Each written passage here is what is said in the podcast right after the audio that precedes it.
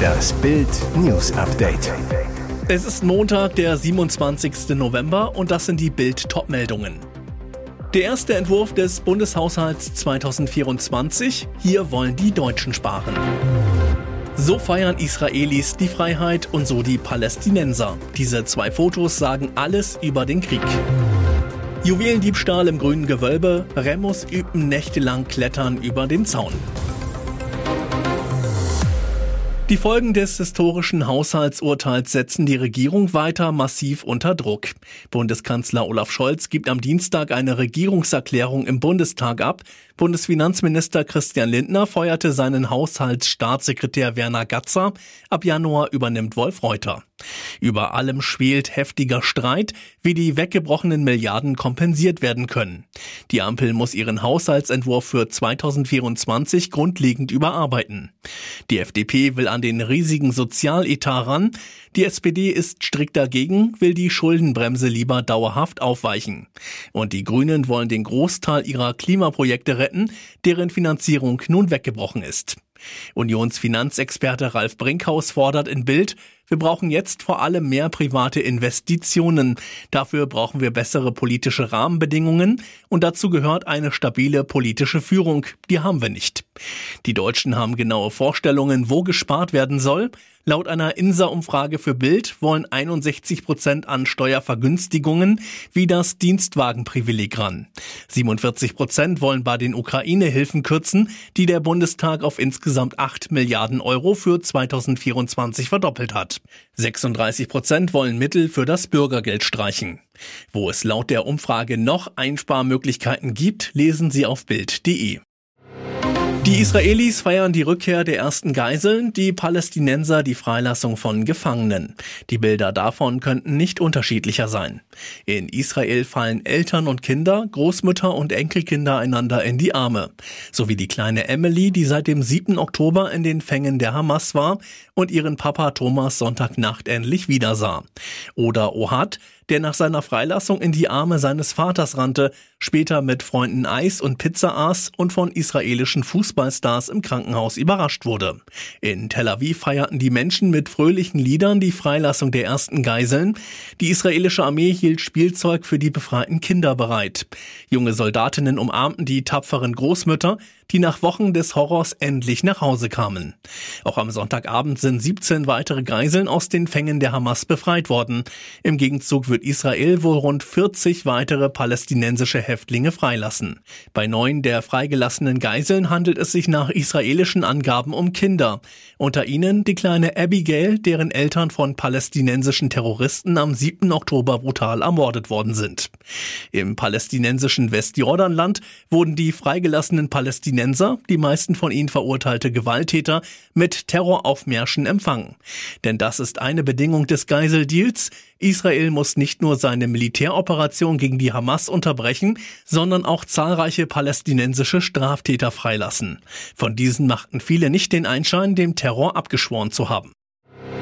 Stellt euch auf die Seite von Israel. Alle Münchner Parteien haben am Sonntag zu einer Solidaritätsdemonstration vor der Feldherrnhalle aufgerufen. Zum dritten Mal gingen die Münchner auf die Straße, um Israelis und Juden in Bayern zu unterstützen. Über 400 Teilnehmer haben an der fünfstündigen Kundgebung teilgenommen. CSU, Grünen, SPD, Volt und die Vereine München ist bunt und Respect und Remember hatten dazu aufgerufen. Es gab sowohl auf dem Odeonsplatz vor der Feldherrnhalle eine Kundgebung, wie auch am Abend einen langen Trauermarsch zum Friedensengel, an dem noch rund 100 Bürger teilnahmen. Organisatorin Sophie Griesbacher erklärte gegenüber Bild, wir stellen uns an die Seite der Menschen in Israel und aller weiteren Opfer der Hamas. Ihnen gegenüber wollen wir unser Mitgefühl und unsere uneingeschränkte Solidarität ausdrücken. Ebenso Ziel der Kundgebung der Schutz von Juden in Bayern. Die Informationsstelle Antisemitismus RIAS nennt alarmierende Zahlen. 148 antisemitische Vorfälle registrierte sie zwischen dem 7. Oktober, als die Hamas die Angriffe auf Israel startete, und dem 9. November. Vor einem Jahr waren es im gleichen Zeitraum nur 52 Vorfälle. Griesbacher der Schutz von Jüdinnen und Juden ist deutsche Staatsräson und deshalb stehen wir klar gegen jede Form von Antisemitismus. Vier Jahre nach dem spektakulären Einbruch in die Schatzkammer des Grünen Gewölbes in Dresden sind noch immer viele Fragen ungeklärt. Wo ist der Rest der gestohlenen Juwelen versteckt? Wer sind die bisher unbekannten Komplizen? Und vor allem, wieso hat niemand vom Sicherheitsteam etwas bemerkt, als die Mitglieder des berüchtigten Remo-Clans auf das gesicherte Gelände eingedrungen sind? Die haben wohl gepennt, sagt der mit dem Fall vertraute Jurist und Publizist Butz Peters. In seinem neuen Buch Der Clan und die Juwelen beschreibt der ehemalige Aktenzeichen XY-Moderator auch, wie die Täter die Alarmanlagen vorab austesteten. Dreh- und Angelpunkt ist der unsichtbare Vorhang durch Elektronik, der nicht kontrolliert wurde, ob er auch durchgängig funktioniert, so Peters. Techniker hätten die Scanner zwar regelmäßig gewartet, aber nie probiert, ob sie reagieren, wenn jemand über den Zaun steigt. Dennoch testeten die Täter sogar in mehreren Nächten vor ihrem Juwelenkuh, ob Alarm ausgelöst wird oder nicht. Erst bei der Tatrekonstruktion habe die Dresdner Polizei gestaunt, dass der Scanner für die Außenhaut des Museums gar nicht ansprang. Warum, das weiß bis heute keiner, so Peters. Beste Abendprogrammerfahrung. 2024 feiert das Dschungelcamp bei RTL sein Jubiläum. Vor 20 Jahren wagten sich das erste Mal mehr oder weniger bekannte Promis in den australischen Busch. Besonders zum runden Geburtstag fällt das noch geheime Kandidatenensemble besonders spannend aus. Voraussichtlich im Januar startet die neue Staffel. Wer im Cast dabei ist, ist noch geheim. Doch Bild hat bereits den ersten Kandidaten ermitteln können und ein schönes Gerücht. Laut Bildinfos soll GZSZ-Star Felix von Jascharow 2024 in der neuen Staffel von Ich bin ein Star, holt mich hier raus teilnehmen. Das erfuhr Bild aus Kölner Kreisen. Und Heidi Klums Ex-GNTM-Model Anja Elsner soll ebenfalls als Kandidatin dabei sein, so das heißeste Gerücht, das Bild erfuhr. Schauspieler und Sänger Jascharow ist auch unter seinem Pseudonym Felix bekannt. In GZSZ ist der Berliner bereits seit 2001 als Jon Bachmann dabei, wurde durch die Rolle zum Serienstar. Gerade erst wurde das große GZSZ Paris Special in Spielfilmlänge mit ihm ausgestrahlt. Und jetzt weitere wichtige Meldungen des Tages vom Bild Newsdesk. Berliner Staatsanwältin ließ ihn laufen. Frauenbürger kommt frei und vergewaltigt Frau. Berlin.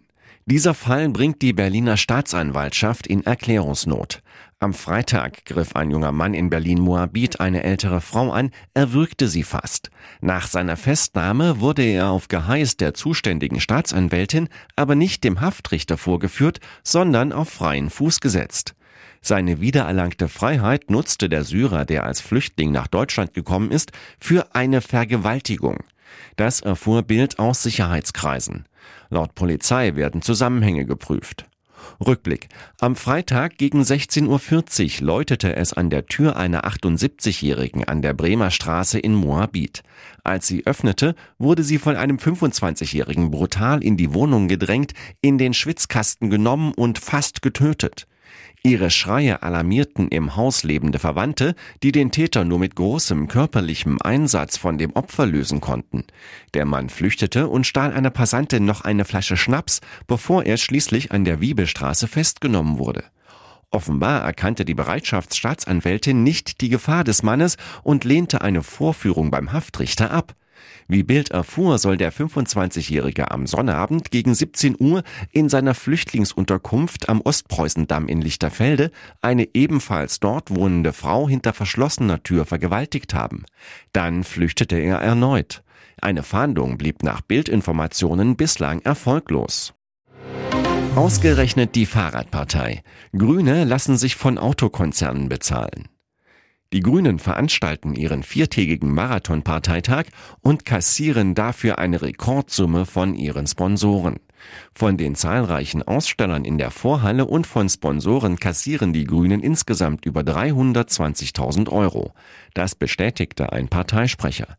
Pikant, ausgerechnet der Verband der Automobilindustrie mit 11.700 Euro und die Lufthansa mit 10.000 Euro zählen zu den Top-Geldgebern.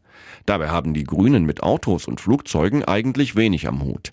In zahlreichen Städten werden Fahrspuren verkleinert, das Fahrtempo gedrosselt, Tempo 20, die Zahl der Autoparkplätze massiv reduziert. Das grün regierte Hannover rief jüngst sogar die autofreie Innenstadt aus. Das ist auch beim Parteitag Thema. Für seinen Autofreibeschluss erhielt Hannovers OB Belit Onay auf dem Parteitag frenetischen Applaus, während wenige Meter vor dem Halleneingang der VDA mit einem Stand warb.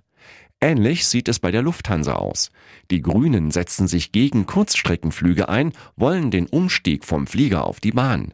Dennoch ist Lufthansa als Sponsor erwünscht. Auch CDU, CSU, SPD, FDP und Co. nehmen Geld für ihre Parteitreffen an. Immerhin, die Grünen gehen mit den Einnahmen offen um und veröffentlichen, welche Firmen wie viel sponsern. Das gab es seit 15 Jahren nicht. Deutsche Sensation im Biathlon. Das ist eine faustdicke Überraschung. Roman Rees triumphiert sensationell beim Weltcup im schwedischen Östersund. Beim Auftakt über 20 Kilometer gewinnt der 30-Jährige unerwartet vor dem deutschen Teamkollegen Justus Strelo. Rees ist der erste Deutsche seit fast 15 Jahren, der das gelbe Trikot des Gesamtführenden im Weltcup holt. Für ihn ist es gleichzeitig auch der erste Biathlon-Weltcupsieg überhaupt. Rees schoss am Sonntag im Einzel zwar einen Fehler, setzte sich aber dank tollen Materials und einer guten Laufleistung vor seinem ebenfalls überragenden Teamkollegen Streno durch. Das Duo feierte damit den ersten Doppelerfolg für deutsche Biathleten seit mehr als sechseinhalb Jahren. Zuletzt hatten Simon Schemp und Erik Lesser am 20. Januar 2017 beim Massenstart in Oberhof zusammen auf dem Podium gestanden. Als letzter deutscher Skijäger trug der dreimalige Olympiasieger Michael Greis am 6. Dezember 2008 das gelbe Trikot. Nach fast 15 Jahren trägt mit Dres nun wieder ein Deutscher das gelbe Trikot.